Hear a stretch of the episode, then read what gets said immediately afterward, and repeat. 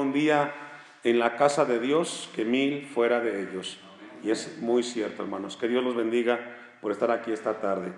El tema de esta predicación le hemos colocado como título El Día del Señor. El Día del Señor. Quiero compartir con ustedes una parábola que va a ayudarnos a entender un poco lo que es este cuarto mandamiento y dice esta historia, había una vez un gran rey que edificó una ciudad espléndida. Y en el medio de la ciudad el rey diseñó un, deleitoso parque que estaba lleno de estanques, fuentes y riachuelos.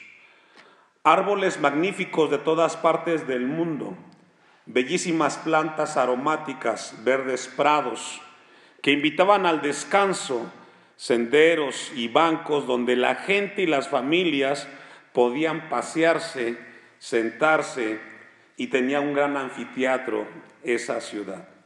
Semanalmente el rey se reunía con sus súbditos en el parque, su pueblo se deleitaba en ese tiempo con él y por la comunión de los unos con los otros, un día el rey tuvo que irse. Y en su ausencia, los gobernantes que dejó a cargo empezaron a descuidar el parque. A pesar de que todavía hacían los eventos cívicos en el anfiteatro, a estos gobernantes tampoco les interesaba el parque. En verdad, ellos no tenían el mismo interés del rey. Pronto el parque se cubrió de hierbas, los árboles no fueron podados, las plantas murieron y las aguas de los estanques quedaron estáticas, el parque estaba en ruinas después de cierto tiempo. De repente apareció el hijo del rey en la ciudad y una de las primeras cosas que hizo fue quitar la reja que se había levantado para que la gente no pudiera disfrutar del parque. Protestó el hijo del rey ante los gobernantes y dijo, suficiente con todo esto. El parque se construyó para que el pueblo recordara a mi padre y lo disfrutase. Y ustedes han mantenido a la gente fuera de este lugar. Así que después de que removió aquello que impedía que la gente disfrutara del parque, invitó al pueblo para que se reuniese. Y el hijo del rey comenzó a designar personas que se encargaran para que el parque cumpliera con las funciones por las cuales su padre las había creado. Y esta parábola nos habla un poco para entender este cuarto mandamiento. Este cuarto mandamiento Dios lo estableció para que su pueblo se gozara y disfrutara de Él, de su presencia. Y no para que fuera una carga y fuera frustración. Es así como Dios quiere esta tarde ministrarnos y hablarnos acerca de este mandamiento tan importante y que muchas veces se ha descuidado por la iglesia y en el tiempo presente aún más. En Mateo 5, 17 encontramos le invito que me acompañe, que Jesucristo, de todos los mandamientos de la ley moral de Dios, fue al cuarto mandamiento al que le dedicó más tiempo para observarlo. Jesús. Dice Mateo 5, 17, no penséis que he venido para abrogar la ley o los profetas, no he venido para abrogar, sino para qué? Para cumplir. Uno de los rasgos distintivos de un cristiano verdadero es que constantemente él obedecerá la ley moral de Dios. La ley moral de Dios son los diez mandamientos. Y no solamente lo va a obedecer para cumplir, sino que lo va la va a obedecer para disfrutar y gozarse en aquello que Dios estableció para la comunión del Creador con su pueblo. Allí mismo, en el capítulo 5, versículo 19, de manera que cualquiera que quebrante uno de estos mandamientos muy pequeños y así enseña a los hombres, muy pequeño será llamado en el reino de los cielos. Es decir, Jesús dice, aquel que quebrante uno de estos mandamientos, tenga cuidado, dice el texto 19. Y así enseña a los hombres, muy pequeño será llamado en el reino de los cielos. Mas cualquiera que los haga y los enseñe, que haga y enseñe qué hermanos, los mandamientos. Cualquiera que haga y enseñe los mandamientos, este será llamado que grande en el reino de los cielos. Es decir, hay una bendición de parte de Cristo para aquellos que guarden, que obedezcan y que enseñen los mandamientos que Dios estableció. Porque os digo, dice el texto 20, que si vuestra justicia no fuera mayor que la de los escribas y fariseos, no entraréis en el reino de los cielos. El fruto que emana de un corazón que ha creído en Dios es el resultado del trabajo de su palabra y los cristianos somos llamados a obedecer y guardar cada uno de los mandamientos. Este cuarto mandamiento tiene un gran peso para la iglesia y Dios está interesado que en este lugar como congregación entendamos la profundidad de este cuarto mandamiento. En el Antiguo Testamento se le llama el día del Señor, el día del reposo. Y en el Nuevo Testamento se le llama el día del Señor. Es lo mismo. Con eso en mente, vamos a ir a Génesis capítulo 2, versículo 1 en adelante. Este cuarto mandamiento, a diferencia de los otros mandamientos, no se instituyó en el monte Sinaí cuando Dios le entregó a Moisés las tablas de la ley. Génesis 2, 1 dice el texto, fueron pues acabados los cielos y la tierra y todo el ejército de ellos. Y acabó Dios en el día séptimo la obra que hizo y reposó el día séptimo de toda la obra que hizo. Y bendijo Dios el día séptimo y lo santificó, porque en él reposó toda la obra que había hecho en la creación. Y este capítulo eh, de Génesis, capítulo 2, nos habla de este cuarto mandamiento. Es decir, fue mucho antes del monte Sinaí. Fue en el Edén que se estableció el cuarto mandamiento. Después del trabajo de Dios de seis días, el séptimo día Él lo guardó y reposó, dice el pasaje del versículo 2. Ahora, podemos ver aquí dos cosas en estos textos. Número uno, que Dios nos deja un ejemplo. Y número dos, que Dios expresa la razón de por qué se tiene que guardar este séptimo día. Dice el versículo 2, vamos a ver el ejemplo de Dios. Y acabó Dios en el día séptimo la obra que hizo y reposó el día séptimo de toda la obra que hizo. Lo que el texto nos está diciendo es que después de la obra creadora de Dios que le llevó seis días, en el séptimo día Él reposó, Él descansó. No porque Dios haya cansado, porque Dios no se cansa, sino que encontramos de que en ese momento Dios nos quería dejar un ejemplo a aquellos que somos sus hijos. Lo que describe este versículo es de que después de la actividad que Dios empleó en su creación, Él descansó un día. La palabra reposo significa Shabbat o Sabbat. Es lo que significa la palabra reposo. Y la razón por la cual Dios reposó después de crear todo lo que creó, número uno, Dios reposó en ese día para declarar que su obra creadora había sido completada. Dice Génesis 2.1, fueron pues acabados los cielos y la tierra y todo el ejército de ellos. Es decir, después de que Dios creó todo, en ese momento él consideró que su obra estaba completa, no había nada más que agregar. Después del sexto día, ningún animal, ninguna planta, ningún insecto fue creado, no existe. Lo que Dios creó hasta el día sexto es todo lo que Él creó.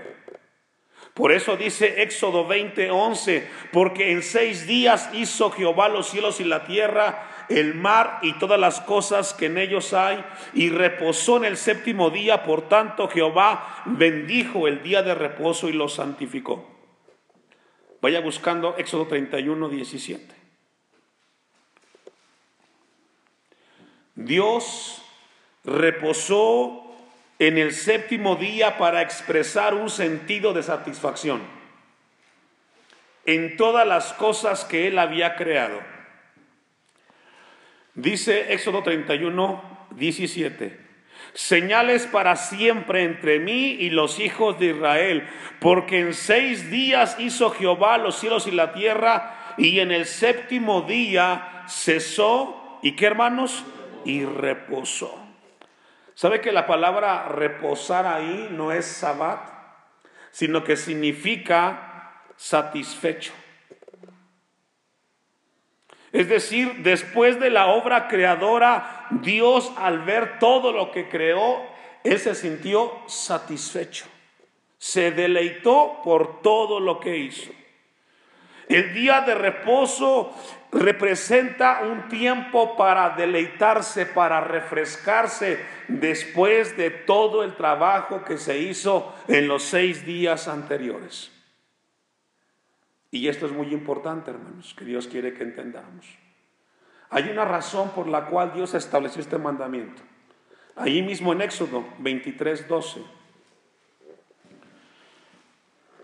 El día de reposo, por lo tanto, es un día para refrescarse, un día para reanimarse física y espiritualmente. Dios contempló su obra creadora y quedó satisfecho. Y dice Éxodo 23, 12, seis días trabajarás y al séptimo día reposarás para que descanse tu buey y tu asno y tome refrigerio el hijo de tu sierva. ¿Y qué hermanos? Y sabe que eso es lo que Dios quiere que entendamos como hijos de Dios.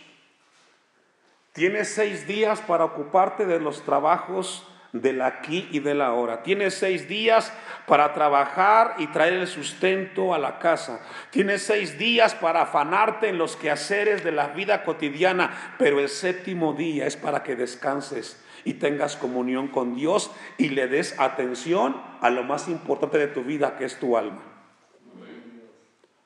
¿Sabe que Dios no nos creó para trabajar los siete días de la semana?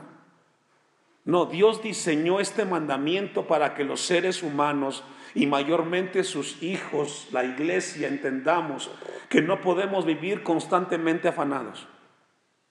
Y muchos de los problemas que tienen los cristianos es porque no han sabido que el propósito de guardar el día del Señor es para que le des tiempo a tu alma, a tu espíritu de fortalecerse en las cosas de Dios.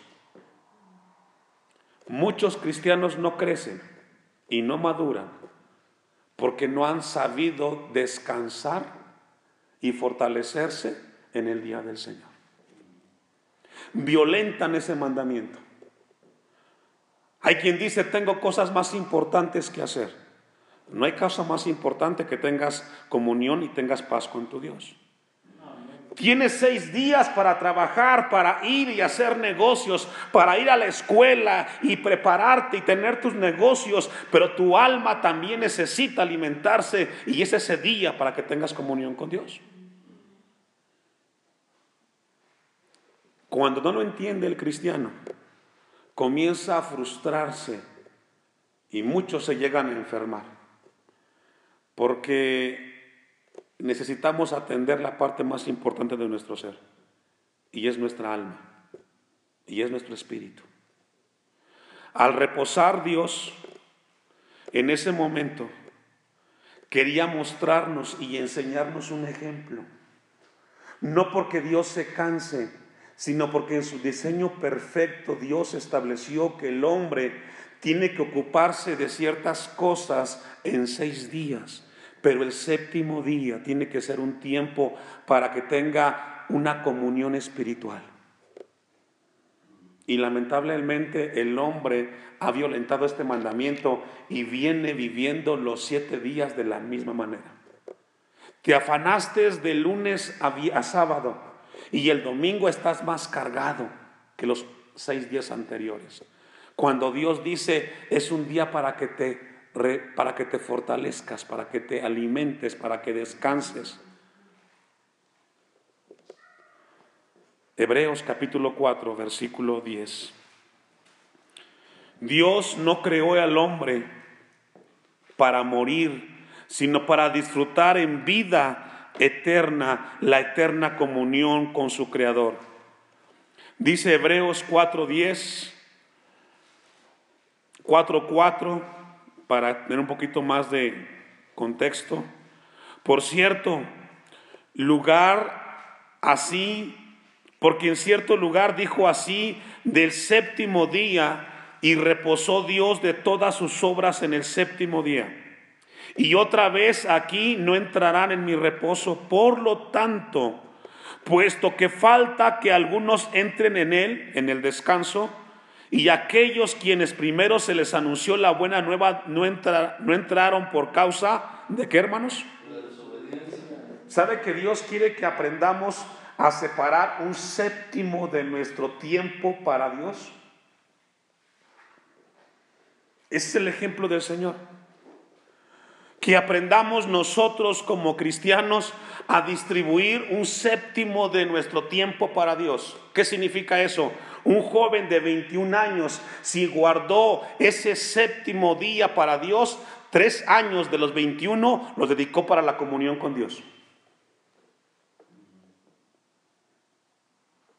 Pero si revisamos de manera minuciosa la vida del cristiano promedio, en 20 años, si seis meses le dedican a Dios, es mucho.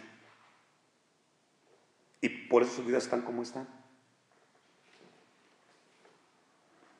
Dice el texto 6, se les anunció la buena nueva, no entraron por causa de desobediencia. Otra vez determina un día, hoy diciendo después de tanto tiempo por medio de David, como se dijo, si oyeres hoy su voz, no endurezcáis vuestros corazones. El día de reposo es una figura que nos aguarda en el futuro. Durante los días de la semana estaremos envueltos en los afanes de la vida, en los problemas, en las situaciones, con los hijos, con el trabajo. Habrá cansancio, tendrás salud. Pero cuando llegue el día del Señor, tienes que preocuparte por tu alma, por tu vida espiritual. Si no aprendemos a disciplinarnos, porque seguro estoy que hoy tuvo sus afanes, sus preocupaciones, sus molestias. Y ahí está usted metido en los quehaceres, en el trabajo, en qué vamos a comer. Tiene seis días para resolver eso. Y Dios quiere que aprendamos este principio, hermanos, y guardemos este mandamiento. Dios establece un patrón para que el hombre comience a distribuir su tiempo de manera correcta. No todo es trabajo, no todo son preocupaciones. Si tú no te detienes tu vida, te vas a enfermar, te vas a morir y nada aprovechaste aquí en la vida.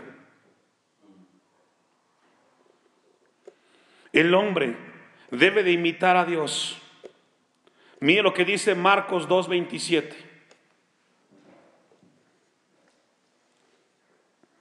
Dice Marcos 2.27, usted me alcanza. También les dijo, el día de reposo fue hecho por causa del hombre y no el hombre por causa del día de reposo. Lo que está diciendo Marcos 2.27 es de que el día del reposo fue instituido por causa del hombre y no porque Dios lo necesitara. El que necesita aprender a ordenar y a descansar y a tener un equilibrio en cuanto a su vida es el hombre.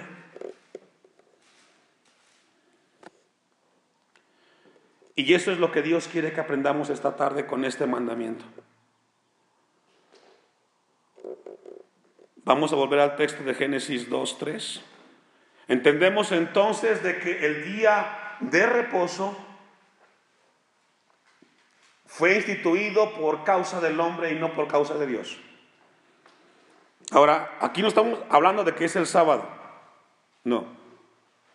Estamos hablando del día del Señor, un día que Dios estableció. Aquí en la iglesia, el día de reposo, ¿cuál es? El domingo. Ese es el día del Señor que establecimos aquí en la congregación. Tienes para trabajar de lunes a sábado, pero el domingo olvídate de todos los afanes de la semana y dale atención a tu alma. Y usted dirá, pastor, pues yo vengo al culto y me congrego el domingo. Pero el día del reposo o el día del Señor no habla de dos horas, habla de qué? de un día. De un día. Puedes estar en tres cultos y después seguir afanado o afanada. No habla de cuatro o de ocho horas, habla de un día que le dediques a tener comunión con Dios. No que sigas afanado, preocupado en las cosas del aquí y de la hora. Eso lo puedes resolver al siguiente día. Y vemos a los cristianos, hermanos, que después del culto siguen afanados, quizás peor que la semana. Y hay quien dice, no me alcanzó el día. No, no, sí te alcanzó la semana. Lo que pasa es que estás tan afanado y pensando que tus pendientes son más importantes que tener comunión con Dios. Dice Génesis 2.3, y bendijo Dios el día que hermanos, ¿Qué hizo Dios? Lo bendijo. Hay una bendición de parte de Dios para ese día. Hay una bendición. La gente, los cristianos, que obedecen y respetan de manera correcta ese día para tener comunión, serán bendecidos de parte de Dios. Pregunta, ¿qué es lo contrario de la bendición? maldición. Y la gente que no guarda y la gente que no observa el día del Señor para tener un tiempo de comunión con Dios, lo que Dios quiere que aprendamos como iglesia es de que necesitamos ese día para recordar cuán bueno Dios ha sido con nosotros. Porque Dios lo bendijo, hay una bendición, hay una bendición para ese día en especial. Y Dios quiere que tengamos cuidado de ello, hermanos. Mire lo que dice Isaías 55, 58, versículo 13. Es imposible crecer espiritualmente, es imposible madurar como cristianos si no obedecemos lo que Dios estableció y particularmente en este mandamiento, porque Dios lo bendijo, hermano. ¿Cuántos quieren ser por Dios bendecidos? Guardemos este mandamiento. Mire lo que dice el profeta Isaías. Ponga su vista ahí. 58.13. ¿Ya lo tiene? Si trajeses del día de reposo tu pie de hacer tu voluntad en mi día santo y lo llamares delicia, santo, glorioso de Jehová y lo venerares, no andando en tus propios caminos, ni buscando tu voluntad, ni hablando tus propias palabras, entonces, ¿me ayuda a leer? Hasta ahí. Esto es profundo. Isaías lo está expresando, si no anduvieres en ese día haciendo tu voluntad, en tus deleites, en tus caminos, buscando tu voluntad, ni tus palabras propias, entonces te vas a deleitar. ¿Sabe que para muchos el domingo es un cansancio y un fastidio? les pesa ese día. Es que es un día de culto, mamá, es un día de culto. No es una carga, hermano. ¿Se acuerda de la parábola que leímos al inicio? El parque lo creó el rey para que el pueblo lo disfrutara, se gozara, se deleitara. Dios estableció este día, el día del Señor, para que su pueblo, sus hijos, lo disfrutaran y no que lo vieran como una carga. Es una bendición llegar al domingo, al día del Señor y decirle Dios gracias. Porque después de tantos problemas y dificultades, que me quedé sin trabajo, que no tengo dinero, hoy puedo tener descanso delante de ti, Señor, gracias.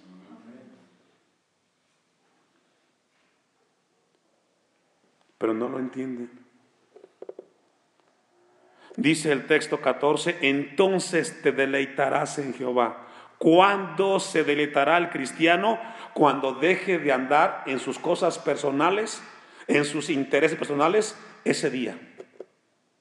Tiene seis días para arreglar todo lo demás.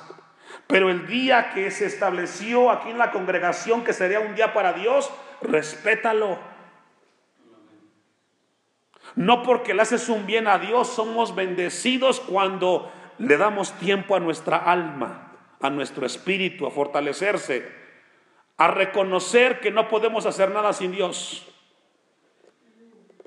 Y dice el texto, y yo te haré subir sobre las alturas de, la tierra y te daré comer la heredad de Jacob tu padre, porque la boca de Jehová lo ha hablado. Dios bendijo este día. Lo que está diciendo el texto es, yo te bendeciré, dice Dios, yo voy a bendecir tu alma este día, voy a fortalecer tu alma el día del reposo, tendrás una vida próspera cuando tú reconozcas en ese día que es un tiempo de comunión con tu Creador. Dios promete que la vida espiritual de sus hijos, que guardan su palabra, serán fuertes espiritualmente, hermanos. Ahora, no solo Dios bendijo el día de reposo. Según Génesis 2, 3, también lo santificó, que no es lo mismo. Dice Génesis 2, 3, y bendijo Dios el día séptimo, ¿y lo qué? Y lo santificó. ¿Qué significa santificar? La palabra santificar en la Biblia la encontramos en muchos pasajes y significa apartar algo o alguien de un uso común para un uso especial.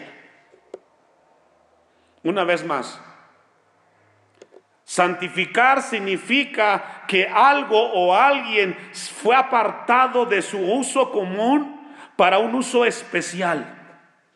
Y en este caso, en el caso de Dios, se separó de algo, de un uso común para un uso de adoración, de servicio a Dios. Por ejemplo, en el Antiguo Testamento, el templo que construyó Salomón fue santificado. ¿Cuál era la, era la diferencia de ese edificio de los demás? Porque probablemente había edificios mejores que el templo que se santificó para Dios.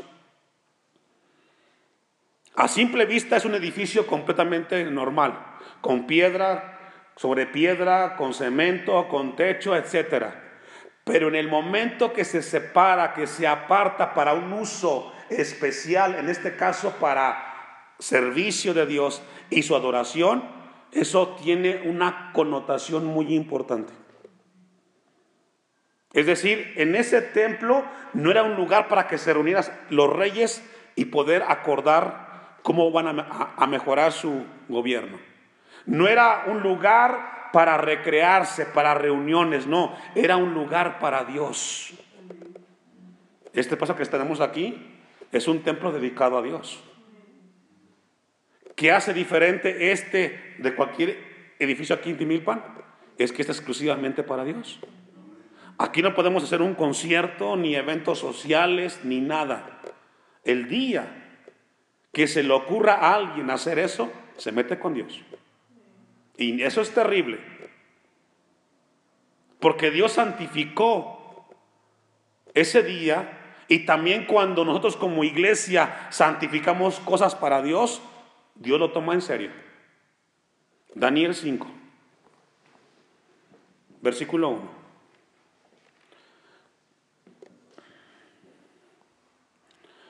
Santificar significa que tendrá un uso especial, particular para la adoración y el servicio de Dios.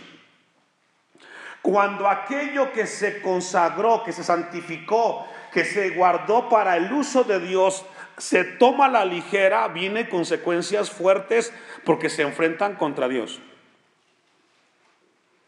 Como pastor, mi oración es que en este lugar, este espacio se respete siempre para lo que fue construido y dedicado.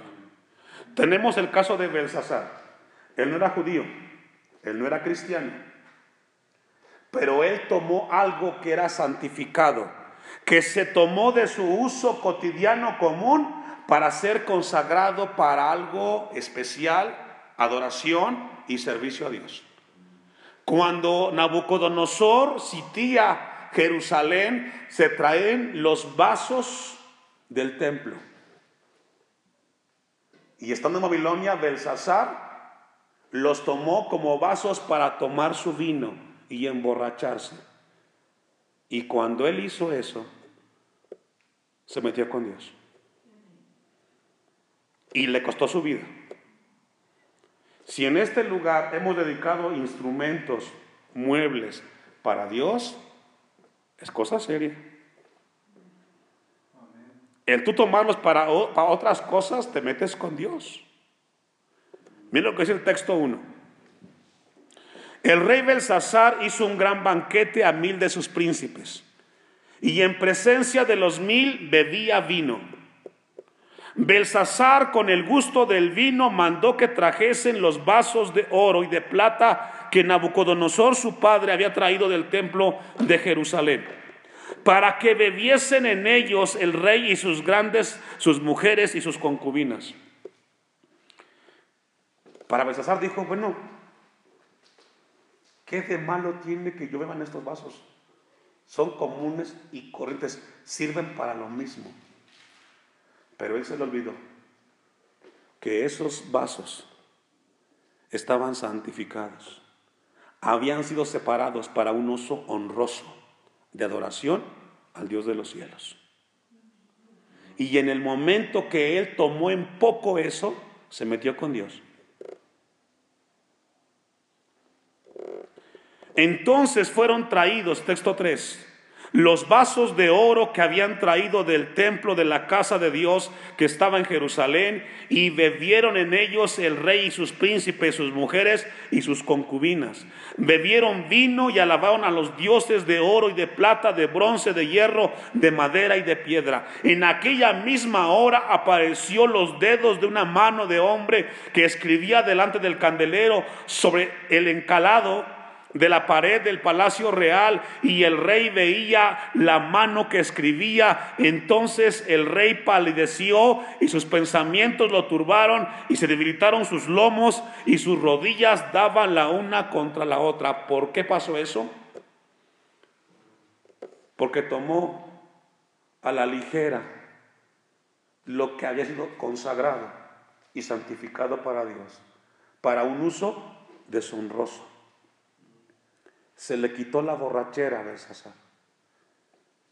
Cuando Dios dice que santificó ese día de la semana para un uso especial, es porque Dios no toma en poco cuando sus hijos o la gente lo toma como un día común y corriente. ¿Cuál es la diferencia entre el domingo el lunes y el martes y el sábado. ¿Cuál es la diferencia? Todos son días. La diferencia es que ese día se estableció para un uso especial. ¿Cuál es? Tener comunión con Dios. La diferencia de ese día, del día que tenemos aquí, que guardamos como día del Señor, es un día que fue consagrado santificado para un uso honroso, no para que el hombre se ponga a deleitarse en sus placeres, a lavar su carro, a irse al parque. Es un día que Dios santificó para que el hombre lo respete y tenga comunión con su Creador.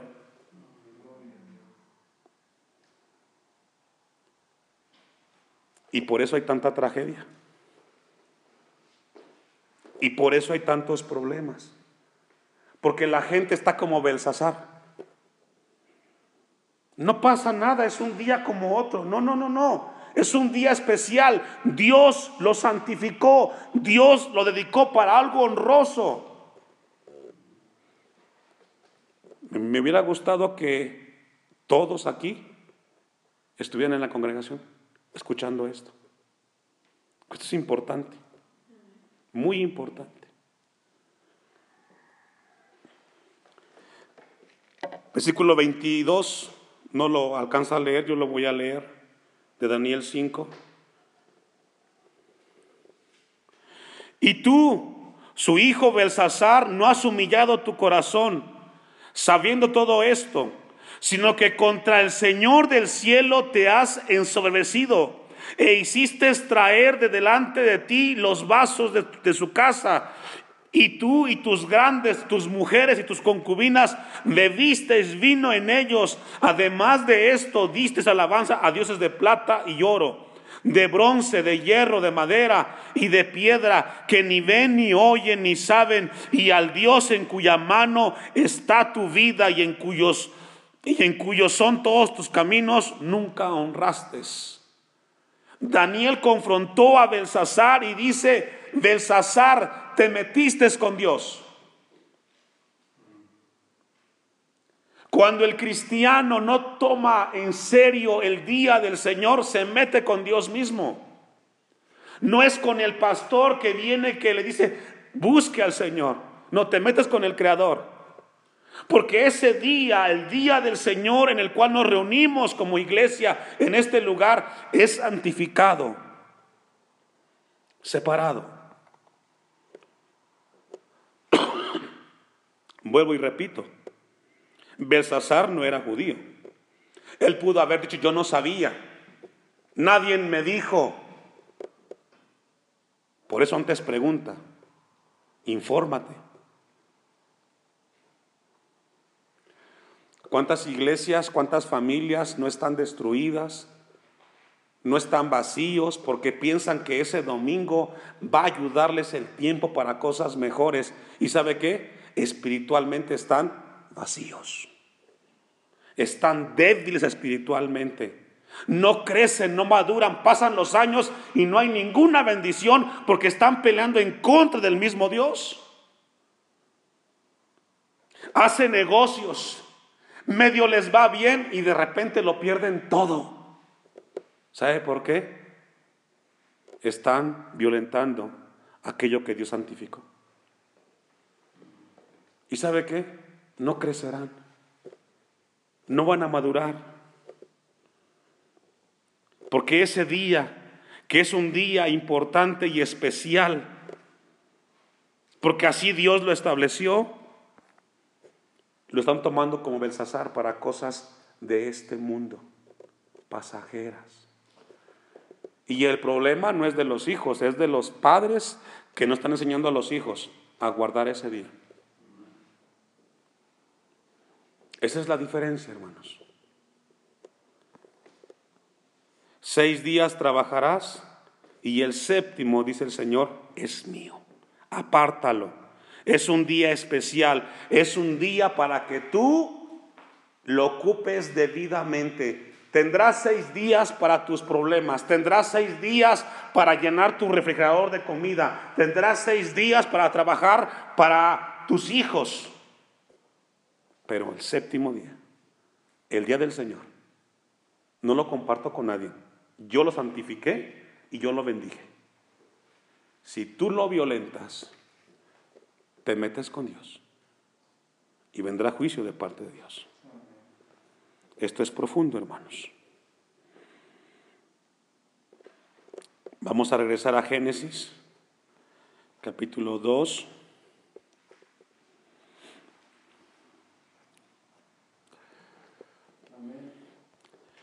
Versículo 3. Y bendijo Dios al día séptimo y lo santificó, porque en él reposó de toda la obra que había hecho en la creación.